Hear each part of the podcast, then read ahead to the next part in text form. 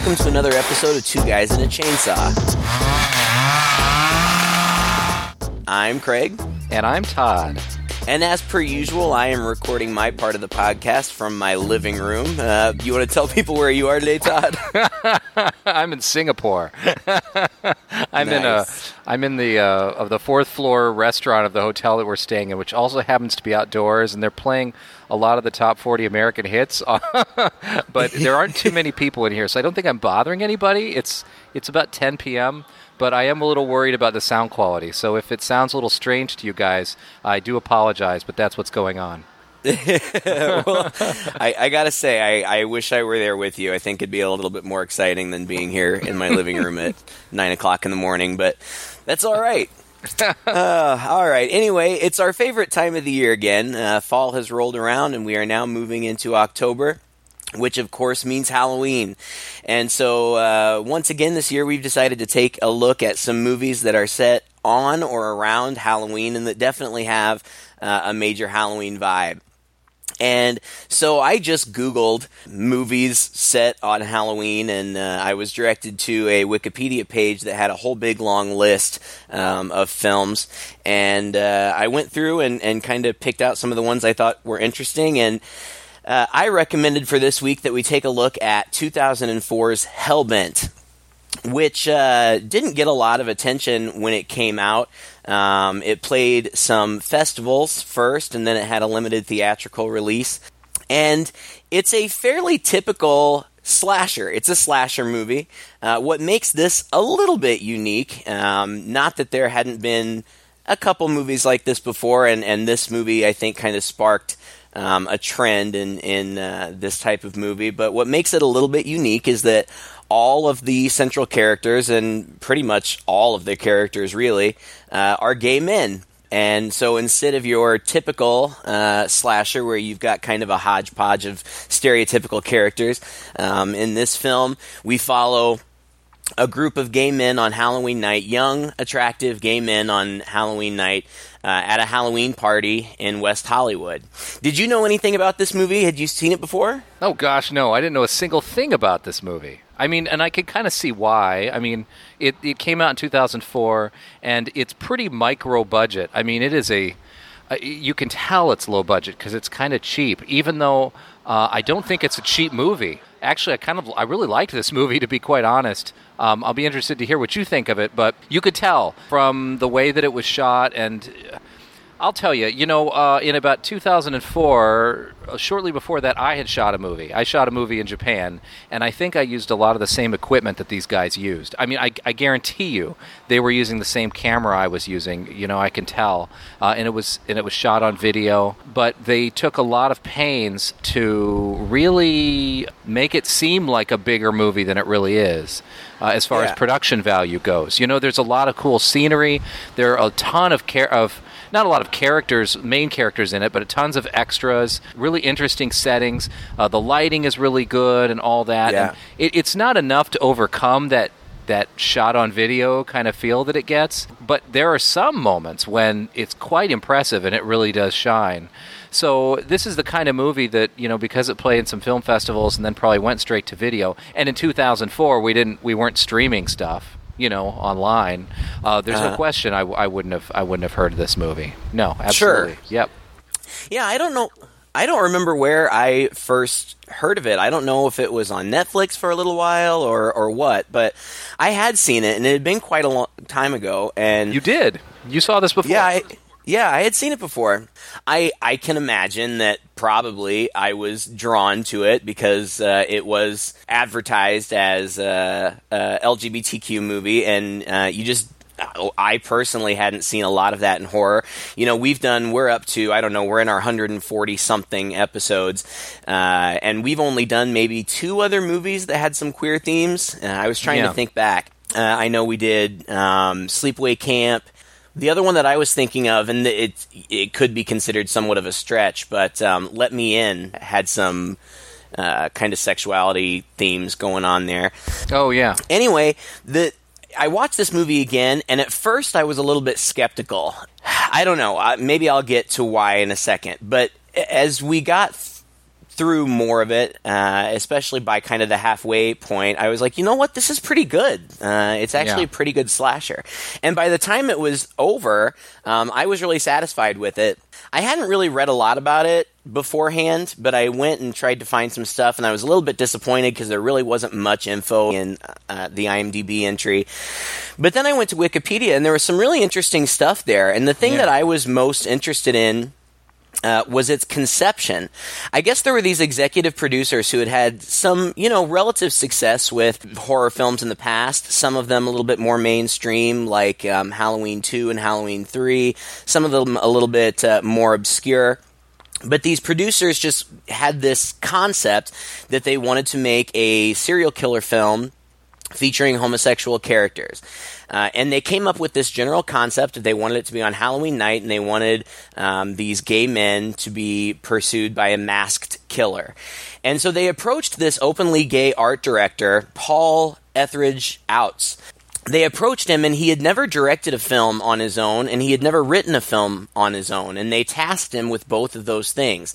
And they gave him the concept and he was interested, but he didn't really know a whole lot about the horror genre or the slasher genre. So he went and he watched as many 80s horror films as he could find, especially slasher films. Um, and he noticed trends. Uh, and of course, there are in these types of movies. Um, but he he kind of uh, figured out the structure of the narrative, and he realized that there were these stock character types. You know, the final girl, the ingenue, the slut, the tough guy, and so he translated that just onto uh, gay male characters, and really that's what you get. They also uh, wanted this to be a movie where the character's homosexuality was blatant, but also not the central focus. That it was just s- sort of incidental to their characters. These were all the characters were all men who were comfortable in their sexuality and you know just went about their lives. It wasn't a movie about them being gay. They just happened to be gay, Yeah. uh, and and it followed them. And then it follows the pretty straightforward uh, serial or or slasher movie where you've got this masked character who follows them around, motives pretty much unknown, and he starts kind of picking them off one by one. And even though all of the kills are pretty much the same, this guy, he's this big, muscly guy, uh, and he's all painted up kind of like in this red gray. He's dressed as a devil, and he's got this devil mask on, and he's really intimidating and uh, he he doesn't speak. They decided there originally he had lines in the li- in the film, but they decided to cut all of his dialogue because they wanted to leave him as much to the imagination of the viewers as they could. They wanted the viewer to be able to project their own fears onto this character, and they were afraid that whatever voice they gave him would muddy that and would Yeah. uh, limit people's ability to kind of draw their own conclusions and, and whatnot. Um, so he never talks, and the way that he kills the people is pretty consistent. He carries around this scythe, um, and he beheads people, and and that's you know it in a nutshell. But I just thought that uh, it was clever. You know, I I didn't necessarily pick up on how stereotypical it was, especially with those stereotypical tropes of the the characters. Yeah. Um, but then, having read that, I was like, "Oh yeah, I, I see what they did there." It wasn't obvious. It wasn't obvious. No, it's not obvious, but in hindsight, it kind of is, right? Yeah, it is in, in hindsight, and maybe that has to do with the gender thing. You know, maybe that has to do with the fact that it's all men in this movie. Like, uh, there isn't a woman in sight, really. Oh, there are just like two women who, who are like extra extras. They come and they go, and uh, Right. they don't really have speaking roles or anything like that. And so many of those stereotypes that we slip into with those slasher movies are always al- they always have women in there too, and there's often a lot of the gender kind of going back and forth. Like the women are weak, except for the one woman who's a final girl who is strong, and some Right. guy's a douchey asshole who's always trying to get in some other woman's pants. And you know, all of this kind of thing seems to play so much on gender that when here, when you have one, all are men. I think that even though, like you said, those tropes are in there, they're a lot less uh, recognizable to us right on the face. Maybe they don't Right. seem so familiar, right? Yeah, I, I agree. The other thing that I found interesting was that uh, they wanted a racially diverse cast for the movie, and they put out, you know, kind of a cattle call, and they specifically invited uh, a large group of actors of color, but none of them showed up. And the writer slash director speculates that for whatever reason, whether it be you know cultural or, or whatever, um, that people of color just weren't as comfortable playing homosexual characters, and so they ended up having to cast um, pretty much an entirely white cast which was somewhat of a disappointment, and, and, and it's noticeable. I mean, you, Yeah. you notice that there really aren't any people of color in the movie, which is kind of unfortunate. But it wasn't for lack of effort on their part, which I appreciate. Um, and it was. I also found it interesting that all of our main characters, who we'll get to here in just a second, were played by straight men. Yeah. And you know, I think in 2018 that might ruffle some feathers. You know, there's a lot of debate about representation in films, um, and some people have taken some flack for for casting white actors in roles that were uh, conceived um, for people of color. And uh, so there's been some backlash, but you know, with this little independent movie, I, I don't think it really caused much of a stir. And uh, frankly, I it didn't bother me at all. All of these men were comfortable kissing one another, um, you know, being sexually playful with one another. Uh, I, I read that uh, the only complaint, one of the guys complained after a kissing scene that his face hurt because the other guy had five o'clock shadow. Um, Yeah. and and one of the characters is in drag the whole movie, um, and I, I guess he kept falling down because he couldn't walk in the heels. but it even worked for his character because even though he's a gay man, I'm sure our listeners know that not all gay men are drag queens. Yeah. So it, it worked for his character that he wasn't, you know, particularly comfortable in drag. It was something that he was kind of doing as a gag for the night for Halloween. Yeah, it was a Halloween thing, and he even said something to somebody else at one point, like, I don't always dress this way, or something like that. Right. yeah, so it did. It worked a lot. It worked well. You know, what I really, really enjoyed about this movie, and I'll have to say, after about mm, 10 minutes, I was like, I think I'm really getting into this, is because this is, this movie for me anyway, and now you can. You can tell me if I'm wrong, or maybe you don't even know Craig. But this movie for me was like a window into a world that is totally not ever been a part of my world and, and never will be, you know? Right. Um, it was just really fascinating to follow these horny gay guys around in one evening on this Halloween night at this party and them joking with each other and the kinds of stuff they joked about and the the places they went and the stuff that was on their minds and just I just more than anything I think I really invested myself in the characters because I really liked hanging out with them. Does that make sense? Yeah, it was- does. it was interesting to me as a straight man who's just I mean, of course, I like mo- most straight men. I've I've plenty of gay friends, but you know, there's always going to be. It's just like going out with a group of women. You know, I'm always Right. going to be odd man out, and they're never going to be their true selves or bear their selves or, or kind of like do their girly things with me there. You know, it would be the, kind of the same sort of thing here, and so this was just really interesting to me. I don't know if the movie was accurate in its portrayal of what a, a night out, or if it was maybe a little exploitative, or maybe just a little over the top. Uh, I don't know. You could tell me. Well, yeah, I, I mean, I'm certainly no expert, and I'm really pretty vanilla. You know, like I'm a stay-at-home kind of guy. Uh, you know, I'm almost 40 years old. Anything like this is very far removed from my life today. Um, but I'm, I'm glad to hear you say that. And, you know, I expected that that's what you would say. But I was talking to my partner last night, and I'm like, I hope I don't have to have this talk with Todd. And I said, and I don't think that I will. But I know that there would be straight men, some straight men, who would watch this movie and be uncomfortable because there is blatant sexuality. And you've got men kissing one another, you've got men together in sexual situations.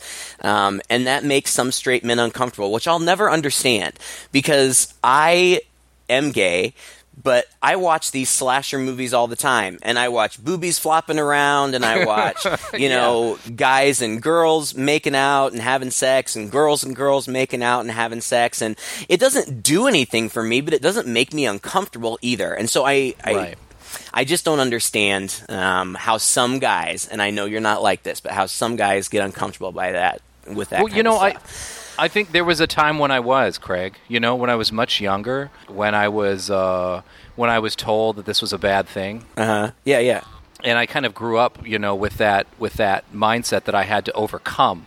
And so when you're told it's a bad thing or that there's something wrong or unnatural about it, then naturally you get uncomfortable seeing it. You know what I mean? I think mm-hmm. that's that's where it is. And then being a man, you know, and that like I said just isn't a part of my world. I just don't have those kinds of attractions in, in the slightest. Although you know there are people i mean gender is very fluid and gender is yeah. uh, is along a spectrum you can be wholly attracted to women you can be wholly attracted to men uh, a lot of people are fall somewhere in the middle Right, right. In fact, a, a couple of the characters in this movie uh, yeah. are, are, bouncing back and forth, and that's cool to see too. The movie felt very honest to me. Uh, and yeah. like I said, maybe when I was a kid and watching this, this would have made me really uncomfortable. Now, as a 40 year old adult, you know, a little wiser to the world, um, it was just fascinating to me because I, like I said, it's a window, and it's again, I'm sure there probably is a whole genre of films nowadays that are geared towards um, homosexual men, star homosexual people right? And it's kind of like uh, like like rom coms for women, you know that kind of thing. But I've never seen one. I mean, I never have, and it's not because I sure sure I'm not interested. It's just because it never has crossed my mind, and they're just they're not that you right. Know, they're not splashed up on the on the marquee, right? I mean, I think they're still sadly probably direct to video or direct to streaming kind of things for the most part until one or two of these gets real big breakthrough and folks realize there's a big market for it as I'm sure there is. Well, and some of those that you're talking about, there are some studios that crank these out and um, they're re- oh gosh, they're really really bad. I mean, they're they're just they're just opportunities to get a bunch of very attractive men together running around in their underwear, uh, and, and, that's really all there is to it. And mm. and so just like in any subgenre, there's there's the good and the bad, and I would argue that this is pretty good. As far as representation is concerned, I think that this is fair representation. Mm. Um, I think that this is kind of a look into a world, one that I have never fully been immersed in, but I know some of these guys um, and have known some of these guys. Um, and when I was younger, you know, I was a little bit wilder uh, there for a little while, and the the oh, what's the word? I you know, it's it's not sleaziness or or sluttiness you know what people choose to do you know with their sex lives and their bodies uh, i am very much of the opinion that that's people's choice so i don't have any problem with men who are okay with casual hookups and things. You know, it's it's not my thing and really never has been, but you know, there is that culture. And you know, West Hollywood, they shot. I guess they shot like six hours of uh, Carnival at West Hollywood, and they only ended up using a, a, couple of minutes of it, I think, but you can see it. You know, it's there, and and this is real. You know, these people get together and they they get dressed up, and it's very celebratory. Um, there is a, a, component of drug culture, but then I also thought that it was fair in showing that not all gay guys are the same. You know, yeah. they're they're different. You know. Mm-hmm. Um, some of them are promiscuous, some of them are not. You know, some of them dress in leather, some of them dress in khakis and button down shirts. You know, it's, uh, I thought it was fair representation, and I thought that these guys, uh, even though they are straight, really were so comfortable that I appreciated their portrayal. And I appreciate it not that there's anything wrong with gay men who are effeminate. There's I have no problem with that, but I think that that's kind of a stereotype that's used to denigrate homosexuals sometimes. Um, and these guys, even though they're gay and they kiss other guys, they're guys. Yeah, they really are. Yeah, yeah. So I thought that it was uh, fair. And uh, the other thing that I really liked about the portrayal was our four main guys um, Eddie, who I guess is the final girl, Chaz, who is the slutty one, Toby, who because he's you know blonde and in drag and is the really beautiful one, is kind of the ingenue, um, mm-hmm. and then Joey doesn't really fit the tough guy, but he's uh, you know into jocks and stuff like that. Um, what I liked about the four of them was that their friendship seemed really genuine. Yeah, and it seemed like they were really comfortable together, and that is real, and that is something that I have experienced, especially in college, um, where there was you know a, a tight knit gay community. You know, I had lots of guy friends, and we were very comfortable with one another.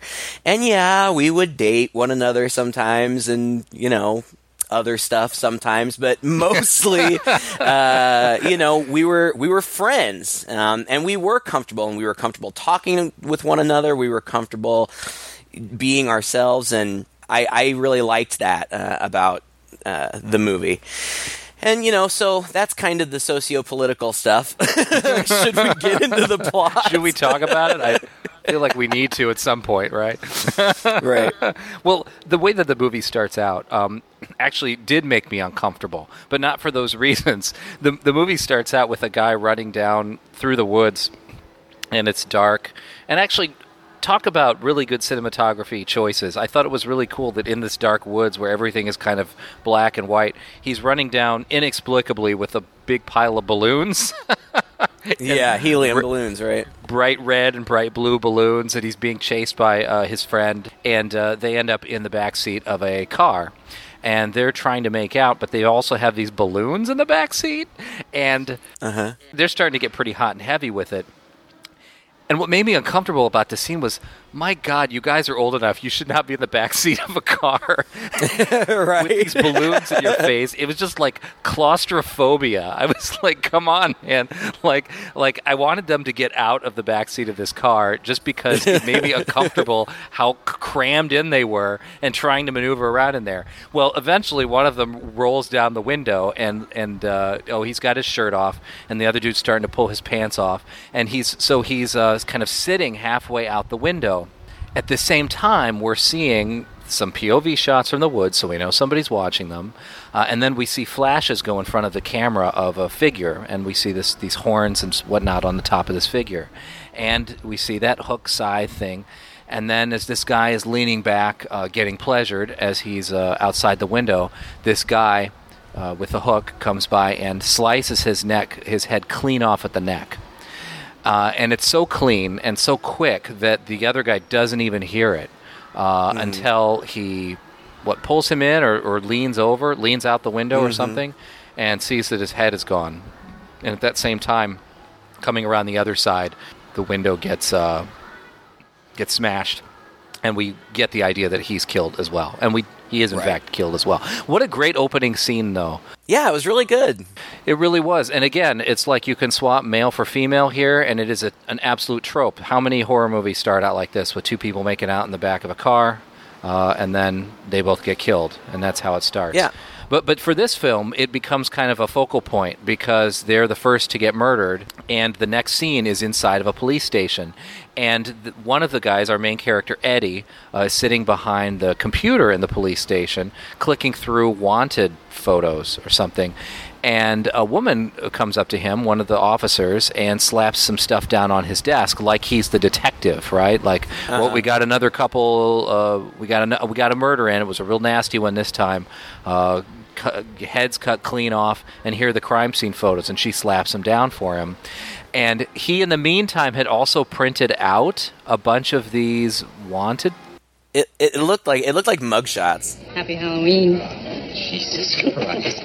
Fresh kills. Photos courtesy of your friendly homicide department. Thanks.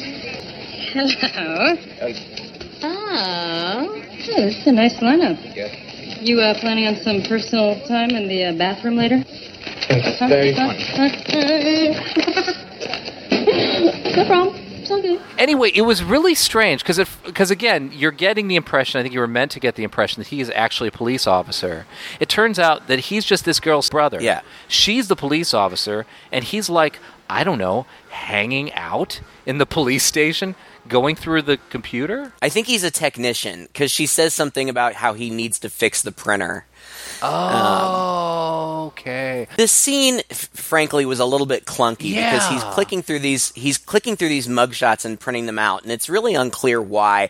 I think that what this is supposed to do is to establish that he's turned on by bad boys. Okay, and so I I thought it was weirder than that. I thought it, it was it was strange because not only is he okay, maybe turned on by bad boys. I mean, he's printing out these pictures. Okay, I get that, but then the fact that she's presenting him with these blood bloody crime scene photos that he also seemed kind of fascinated by. I thought there was a a bit more weirdness there than that. I don't think it Yeah. was, but it was certainly that was certainly the impression I got at the very beginning. Yeah, it was odd. I didn't know what to make of it either. Um, but he ends up being kind of the. Even though he's into bad boys, he's kind of the goody goody of the bunch. Oh, yeah.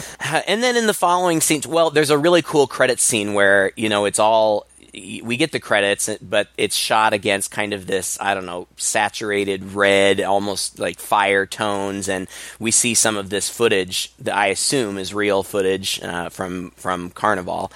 And then uh, we just kind of get your standard introduction to the rest of the characters. The police chief, who was the only guy in the whole movie that I recognized, uh, he had been in a couple other movies. I don't remember. He was his name was uh, Wren T. Brown, and he was in Hellraiser Four. And um, I remembered him from a Robert Downey Jr. movie, Heart and Souls, from the '90s. Oh, And yeah. he was a cop. He was a cop movie. in that movie too. Yeah. The police chief asks Eddie to distribute these flyers. I, I- I guess you know, looking for information about these murders or whatever. And so he goes around and he's hanging up the flyers, and it's it's kind of goofy because he's wearing his dad's. His dad this was is so dumb. There's no way that they would allow this to happen, right? He asks him No. to go and hang out these flyers. He's like, "Oh, can I wear my dad's uniform?"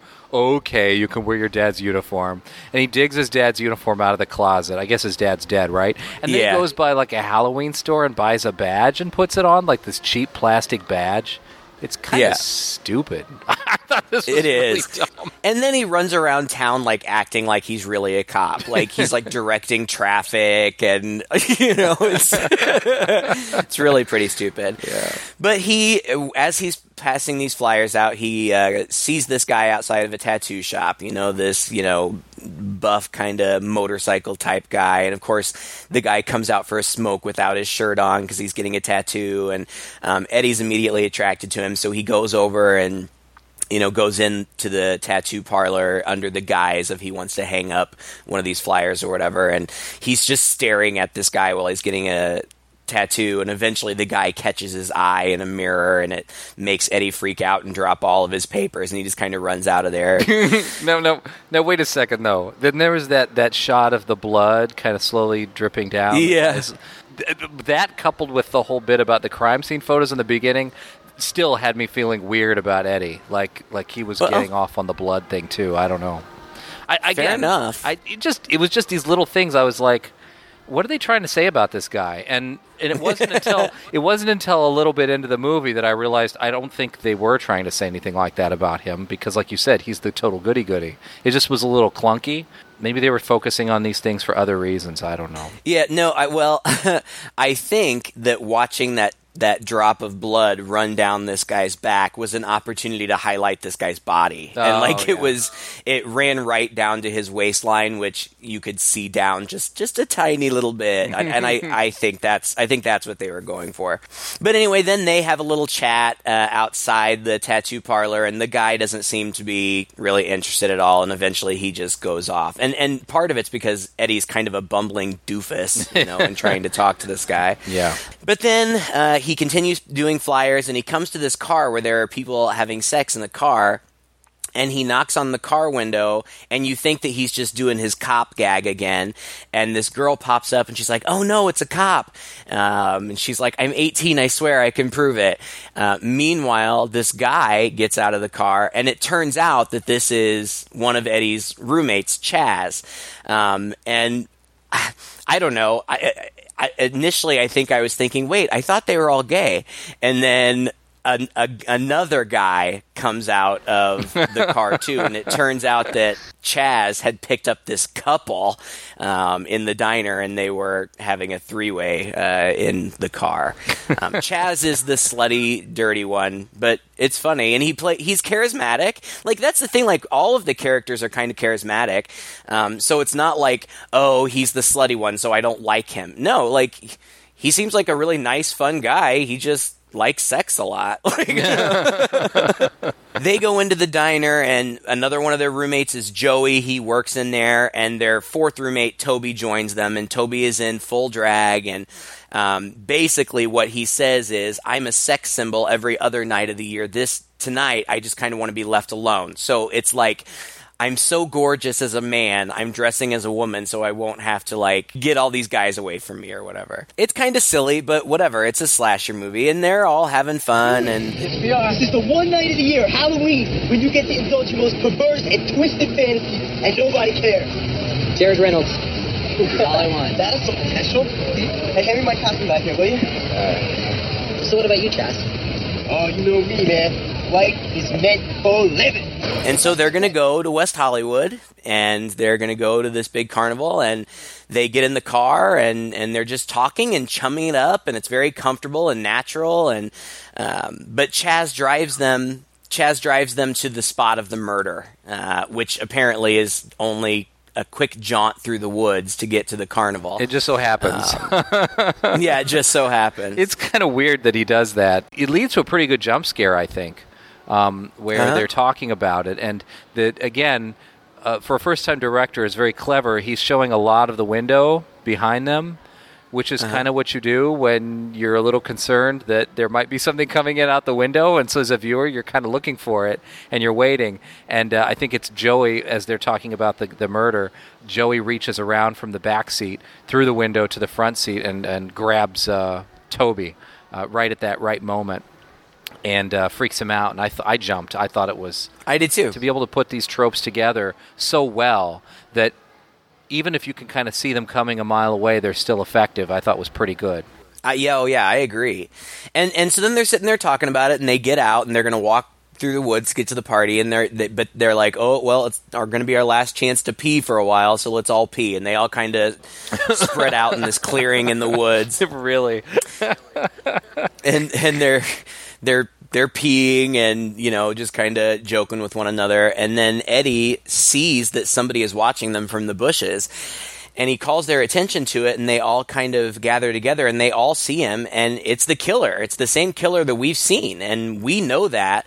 Now they don't think much of it. They think that this guy is cruising them, um, which for you straight folks out there is, uh, you know, this phenomenon where you know guys kind of hang out at truck stops or in public parks and and they're looking for sex or whatever.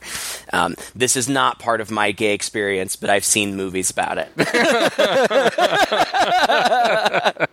Oh, this isn't me, but you know, I've heard stories. no, no I, I'm serious. It's not, and my mom might listen to this, and I don't want her to get the wrong impression. well, it's so funny because at some point they're all taunting him, and uh, then they turn around and they moon him, Uh huh. and the guy runs away or something like that. And He snubbed us? Are you kidding me? Four perfect young naked asses? Who walks away from that? But they, they think he runs away, and so like they're pulling up their pants and you know zipping up or whatever. Um, but then he pops up again, like really close to them, and it scares them. So they take off running. Well, and they also at first they think he's like playing with himself, but it because they can only kind of see him in silhouette, and they're impressed with his physique. And this guy is a very you Yeah. know good looking physical specimen.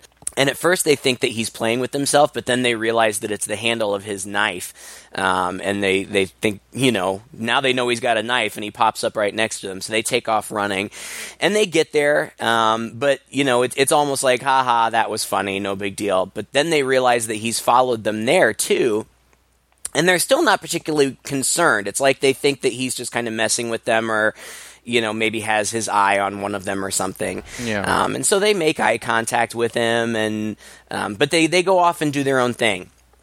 And Eddie ends up seeing his crush, the biker guy, going into this leather bar. And they hadn't been planning on going to the leather bar, but Eddie really wants to follow this guy, so they all go.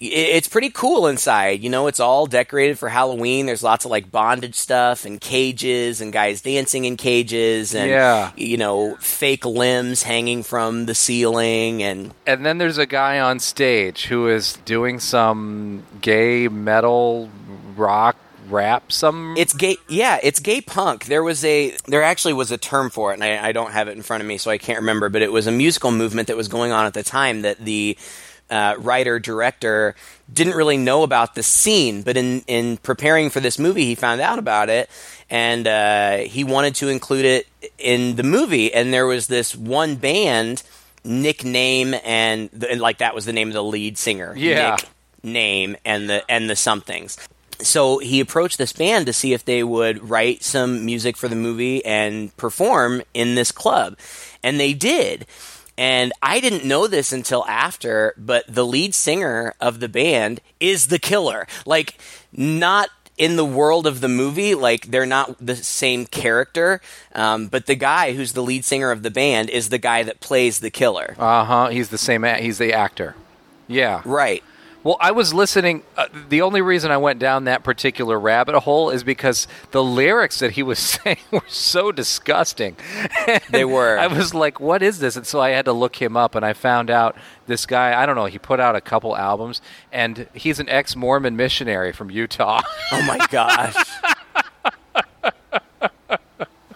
I just had to That's laugh. wild. At that. Yeah. Yeah, I didn't like I it, it the, what he was singing was very fast. You know, it was it's very punk, and and so the lyrics flew by really fast, and I would just get little bits of them, and I'd be like, "What?" like, like I'm like clutching my pearls, like, "Oh my!" Collecting your pearls. That's great. But it's a it's a it's a fun scene, and I'm like sorry. This again is this whole leather world, you know, this leather bar, and I wondered, you know, you know, one person we haven't really talked about yet, but bears mentioning is Joey. His whole goal for the evening is to get this some guy's number. And, oh, and, and he's he's the only one actually dressed in leather. That was his costume for the night. He's like the the youngun of the group Uh-huh. or whatever that they're trying to take care of and Anyway, so he kind of fits right here at home in this leather bar, and this guy Nick Name pulls him up on stage. And at first, he's up there and he's kind of dancing. He's a little uncomfortable, and he kind of pushes him aside and he says, "Just go with it. Just go with it, kid." You're like, what is he doing? And two guys grab him and take him to this table that's out in the audience and lay him down on this table. And they have these giant fake chainsaws, and they're fake cutting him up with the chainsaws, and the chainsaws are squirting blood all over. It's like sort of this like magic trick slash bloodletting kind of like fake Uh-huh. bloodletting kind of leather bar thing. Uh, and uh, Nick ends up s- like underneath the table, and these guys, when the lights kind of go out and come back up, they're holding like a fake head of his up above, Right. uh, to the crowd and everybody. It was just part of a, it's like a whole show. It's kind of a whole show Yeah. kind of thing. And he crawls and out it was and away to the cool. I mean, you know, it's, very cool. Halloween, and it was Yeah. it was cool. Uh, it, it was fun. Now, I personally wouldn't want that to happen to me No. because I wouldn't want to be covered in fake blood all night long. But if I witnessed it happening, I'd be like, "Oh my gosh, this party rocks!" yeah, for sure. And there's also something a little sexual about it. You know, I've actually heard of some of these clubs. When I moved to Japan, the guy that um, that I replaced at the school apparently was a videographer, and he would actually go to some of these like leather bar kind of clubs in Japan, and and and he was uh, tasked with videotaping the shows and things like that. And some of his friends told me some of this weird stuff that they did in these places, and it. Uh, yeah, had me clutching my pearls too. yeah, I've never been to a leather bar. but this kind of scene like you just don't see it in these kind of movies you know you just Yeah. don't so it was, it was cool it was very unique unless unless it's being presented as something really seedy. You know what I mean? yeah Um, like yeah. like the detectives will end up here like for a murder investigation. Oh, and like- everybody's really seedy and and you know it's all smoke and shadow and yeah like 8 millimeter or some really nasty yeah yeah mm-hmm. yeah. But this, This I mean, it, it seemed like it seemed they were having a good time. You know, it was it was a party and everybody's having a good time. And there were you know there were guys in leathers there, but it was Halloween, so there are all kinds of people dressed in different things. Yeah. and uh, everybody's drinking and dancing and having a good time. And Eddie finds his guy, who it ends up uh, his name is Jake, and uh, it- it's a little bit awkward at first. Um, but they have, you know, a little bit of innuendo, banter, and um, eventually, you know, they not hook up, but they're interested in one another, and so they're going to kind of get to know each other or whatever. Meanwhile, Joey sees the guy that he's interested in, and this guy, of course, is dressed in a football jersey, and you know, like he's got the, An entourage. the and he's got like the grease paint under his eyes, like he's going to play football or whatever. And he's got this entourage, and Joey, um, who's kind of this meek one, like you said, like the youngin, um, he gathers up the courage to go talk to this guy and uh, the guy's friends are really rude to Joey. Um, now, the the the guy He's not exactly kind either. No, Yeah. he's not exactly kind, but he's not as condescending and rude, and you can kind of see that he's a little bit embarrassed by how rude his friends are being, but he doesn't say anything. No. And so Joey just feels totally dejected. It turns out that Jake and Eddie want to go somewhere else. They want to go to the arcade. Toby is going to go along with them, but Chaz is going to stay back with uh, Joey and, and make sure that he's okay. And so he takes Joey down to this bathroom underneath the club where it's there's not as many people, um, but it is kind of like the seedy bathroom where people are doing drugs and hooking up and stuff like that. But he Chaz kind of clears out the bathroom and gives him this little pep talk about how it's going to be okay. You know, we'll get you cleaned up. It's it's not that big a deal. And um, so he leaves him there in the bathroom and he goes out and he stands out there uh, outside the door. He's already popped one ecstasy earlier in the night. Now he pops another one. He gets distracted by a hot guy. So he, he leaves his post or whatever. Meanwhile, Joey gets the impression, and we get the impression that somebody's watching him, and he starts looking around in the bathroom. And just as he's about to open this one stall, somebody grabs him from behind. It's another good jump scare. But it turns out it's his crush. Yeah. Jesus Christ, man. I Didn't mean scare you. Your friend told me you were in here. I owe you my number. Yeah. Sorry about before. I- my friends are in a mood tonight, and listen, we're all supposed to go to breakfast tomorrow. I could ditch them if I had better offer. Um, and he gives him his number and he says, "I hope I see you tomorrow." And he and he gives him a kiss, you know, just a, a an innocent kiss. Um, and then he leaves. And Joey is so happy and so excited, and he's kind of jumping for joy. And then he gets grabbed by the killer and gets his head cut off. Oh, dude, this scene, this scene alone, ah, just made me made me want to cry. I, I really, my heart went out for Joey from the very beginning. Uh, okay, he's this guy, and then when he approaches this dude, I just felt so bad for him. He's in the bathroom and he's de- dejected, and then when this guy comes in and has his moment with him, I was so I couldn't be happy for Joey because I could see it coming a mile away. I knew Joey was going to get it, you know, Oh, yeah. and uh, and I just felt so bad. I it really touched me pretty emotionally. yeah, Actually. he was. Yeah, the actor was. You know, he's was just so kind of this good. sweet, unassuming little guy, Yeah. and uh, it was very easy to feel for him.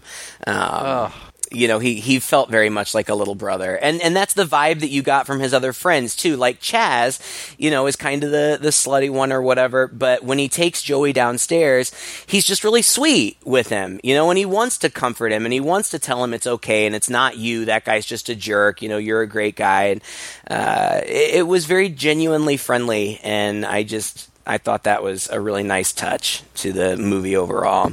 We cut back to the other three, and now that Jake and Eddie are, you know, kind of coupling around a little bit, I think Toby kind of feels like a third wheel. So he goes off on his own. He's like, I need a drink. I'll hook up with you guys later.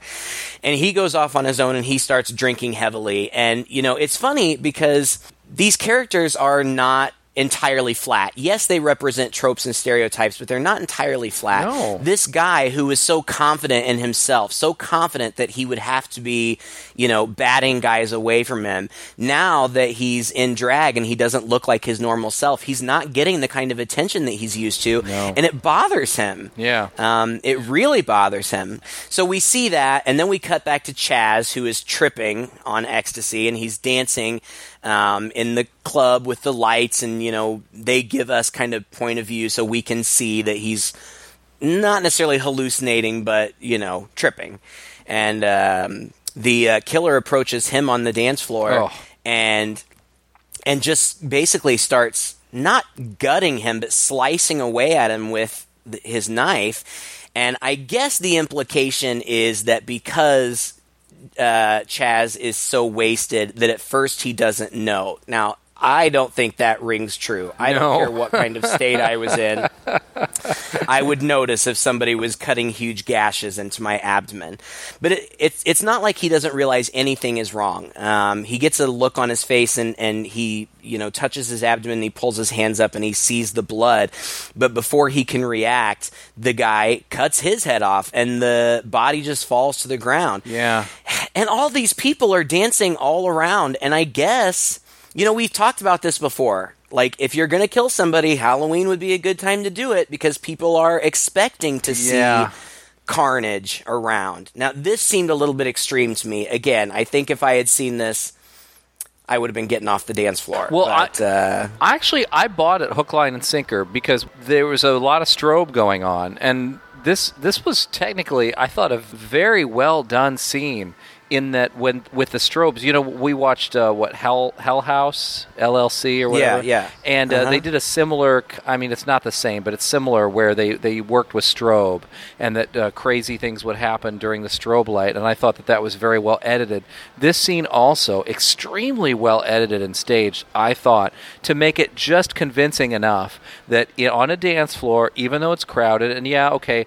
Halloween puts it a little bit a little bit higher that you know and about anything could happen. But I just sort of thought that the strobing aspect of what was going on would be enough to keep people distracted to keep people from really noticing what's happening. And but but for us as the viewer knowing what's going on, it was still really effective, I thought.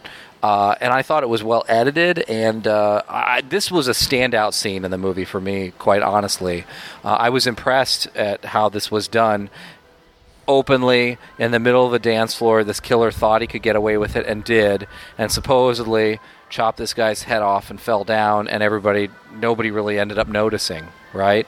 Um, I, I bought it. I actually bought it. I thought it was good. I guess, come to think of it, this is still the same venue where they did the whole chainsaw thing. So, Yeah. you know, stuff like this had been going on. Could so be maybe part of the people show. wouldn't Yeah. Sure. So anyway, then um, he the killer has you know the two heads that he's collected so far in a bag, and he's uh, meanwhile you know all this happens within like ten feet of Toby. You know Toby's just sitting at the bar, but Yeah. just like everybody else, he's oblivious to it. But he sees the guy walking out, and he follows him out. And he, it, this part was sad. Like he's just so desperate. Like he's throwing himself at this guy. Hey, I like your costume. You work out, right? I can tell. You play any sports?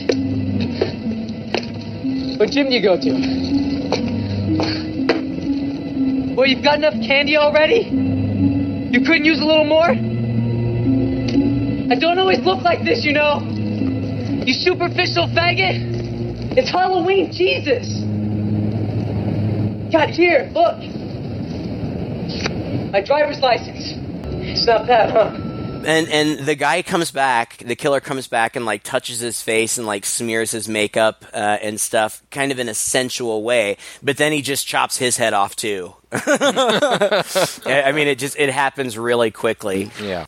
Meanwhile, uh, Eddie is starting to get worried about Joey, and so he wants to go back to the leather bar to look for him. And Jake goes with him, and it's a crime scene now, um, which they don't seem to be particularly concerned about, Yeah. which is weird.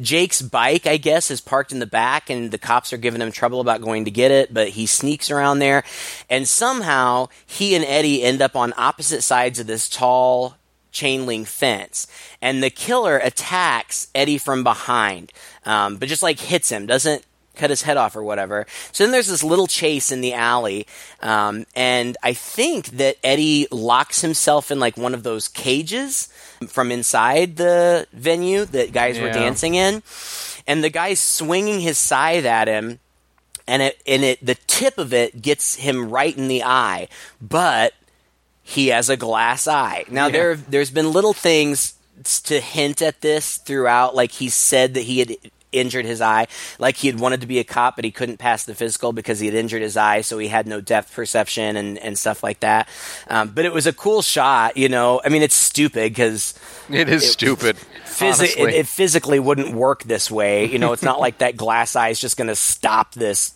scythe or whatever. But it looks cool.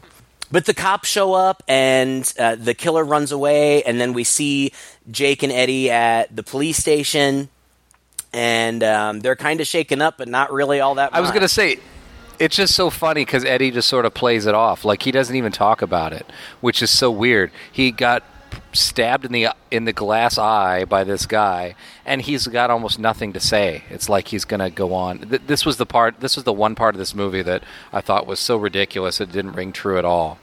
You know, he should be freaking out. Yeah, I mean, they know there's first- a killer loose. He just had an encounter with the killer. He almost got him with a freaking thing, and they just okay. We're gonna go back to my house now. He doesn't say anything. Well, Stupid. and he goes back to his house, and none of his roommates are there, and like. You wouldn't even be a little bit worried, like you know that people were getting killed at this thing, and your roommates aren't around. Like you're, you, I don't know, but I guess he's just too intent on hooking up, and so they start. You know, it's flirty, and and they're, Jake. you know, Yeah. Yeah, him and Jake, and they uh, and Jake won't kiss him, but they're getting physical, and they end up in the bedroom. And um, Jake uses Eddie's handcuffs from his police outfit to handcuff him to the bed. And then Eddie said, or excuse me, yeah, that's right. Eddie says, uh, "There's some condoms in the bathroom." So Jake goes to get some condoms, um, and then he gets attacked by the killer, sliced in the abdomen like Chaz had. And I thought he was dead. And then the killer starts coming towards Eddie, and Eddie sees him, and he's but he's chained to the bed, and he's trying to get out. Um, and then you know, right as the killer is leaning over him, he gets hit in the back of the head and knocked out by Jake, who is apparently injured but not dead. Yeah. Eddie Eddie squeezes his hands out of the uh, handcuffs. Handcuffs. Tends to Jake briefly, um, and then Too goes briefly. to call nine one one. Right. I'm sorry. This is where it starts to go a little off the rails as far as believability goes. And again, it's, it's Sure. it's tropes and whatnot, but Eddie just totally leaves Jake. Like he doesn't give a shit. I mean, he supposedly does, but Jake is is half injured, and Eddie runs out of there and into the kitchen to try to find a knife. And pretty soon, it's just the Eddie show. And he knows there's another killer in there. He doesn't stay by Jake's side. Uh, he briefly tries to call for help, but you know it's it's 2004 and nobody has a cell phone and uh, you know he has this like remote phone and uh, he tries and it doesn't go through and then he notices that the actual base station or whatever those phones are supposed to plug into that they communicate with is unplugged anyway there's this whole encounter where then he he backs himself into the kitchen and into a closet in the kitchen and uh, into the door and as he opens the door and backs himself in a head falls down and all basically all the heads of his friends are in there and Yeah. guess who else is in there the killer who springs out mm-hmm. this is where it got really stupid I don't know. It didn't bother me all it's that much. I- it's the typical there- for this kind some- of movie but you know It is typical. It's the final showdown, and so like you know, the killer's chasing him through the house. He ends up back in the bedroom. He closes the door, gets it locked, um, but then the the guy starts using his scythe to like chop the door down. So Eddie picks up Jake and puts him out on the fire escape and says, "You'll be safe here." And then he goes to the top of his closet because where he has a gun. It's his dad's gun, and he gets it. But then the killer gets in and knocks him down, and so he drops all the bullets. Eventually, he gets the gun and gets it loaded. The killer knocks him out onto the fire escape too, and they struggle. And the killer has him kind of like backed over the railing, and he drops the gun. The gun lands on the level below, and then this part, the killer has him um, like pinned, and he comes in really close, and he sticks his tongue out, and he removes Eddie's glass eye with with his tongue, yeah which I just thought was so creepy it was so creepy. And he ends up I, he ends up throwing Eddie over the side, but Eddie still has one half of the handcuff on and the other half catches on the fire escape. So Eddie's just hanging there. The killer goes after Jake and he kind of picks up Jake and is going to kill him. But Eddie gets the gun. He's hanging there, but he can reach the gun and he grabs it and he starts pointing, but we know he can't aim because Yeah. of his eye. And the killer uses Jake as a shield, but Jake is saying shoot, shoot, shoot, and so Eddie does, and the first time he hits Jake or at least grazes him. Um, but Jake keeps saying shoot, shoot, and so he he shoots again, and he he gets the killer right in the forehead, like right in the middle of the head on his mask plate, and the killer falls over. Cut to uh, you know, a few minutes later, Cops the are cops there. are there. The ambulance is there. Jake is on a stretcher. He's going into the ambulance. He and Eddie have a sweet little scene where Eddie's like, "I'll be there when you wake up." And then, and so Jake gets put in the ambulance, gets taken off. Eddie goes over because his sister, who's a cop, is there, and she is helping to push the stretcher that the killer's on. The paramedic says something, and Eddie's like, "Wait a minute, he's still alive." And the paramedic's like, "Oh yeah, but he's a mess. You know, this guy, eh, he's no more dangerous than a carrot." And they push him up onto the ambulance, and Eddie is looking at his face, and the guy opens his eyes really fast and looks right at him, and then opens his mouth in this creepy smile to reveal that he still has Eddie's eyeball in his mouth. and so so it's like it's like his his mouth is almost like a third eye with Eddie's eye just staring out Dude. of it.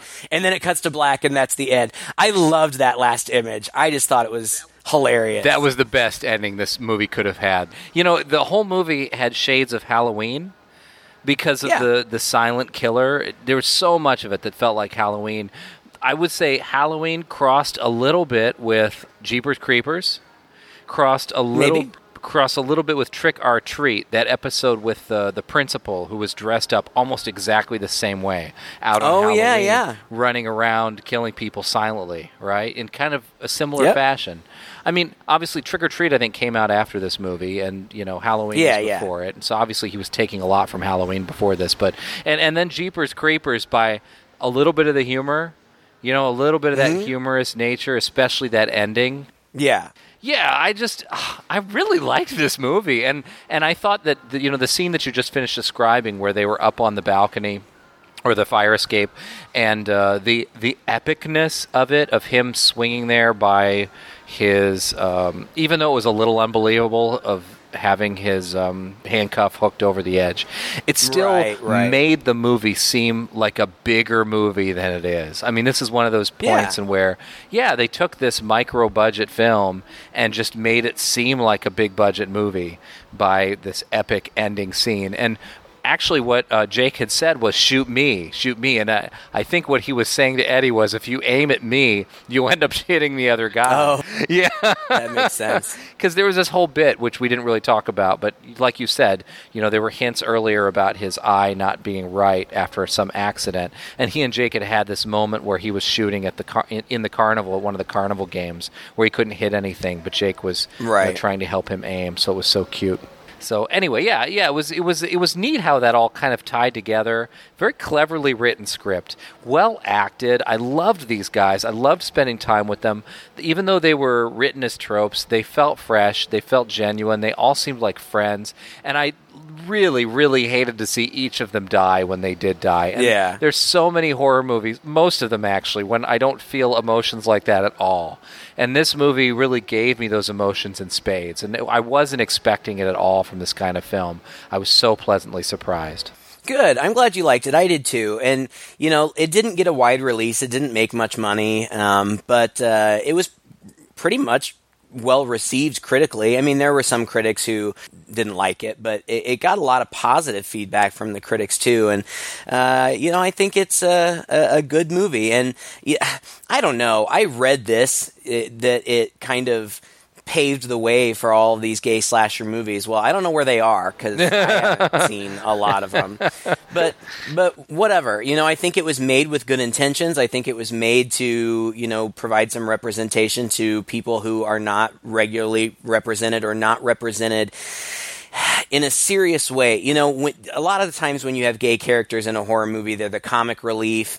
Um, or you know they're they're very stereotypical um, and and this movie I felt like you know was making a real effort to just paint these characters as just people. You Yeah. know, they're they're just people who happen to be gay, and uh, it's it's not that big a deal. And uh, I I liked that. I appreciated it. it could have so easily gone into that territory where you know we're going to make this about them being gay or whatever and it absolutely didn't at all and i actually really liked the relationships between the characters and i especially thought that the jake character it was interesting how that transformed throughout the time. You have Eddie, who, like we said, was sort of the uh, kind of unsure, kind of pretty boy character who's interested in this Jake bad boy guy.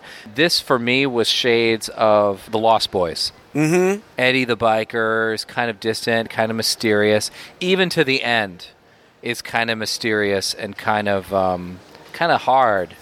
Yeah, but I also liked what they did with his character in that he, you know, it turned out that he had recently been hurt by somebody, and that's why he was so, Yeah. um, kind of standoffish, and like that he wouldn't, he was down to, you know, get physical with Eddie, but he wouldn't kiss, mm-hmm. and and it was only after Eddie saved his life then they they share a romantic kiss, and so even that character was given some depth, and I. I I mean, that's good writing. It is. It was excellent and well acted too. Just really well acted. Yeah.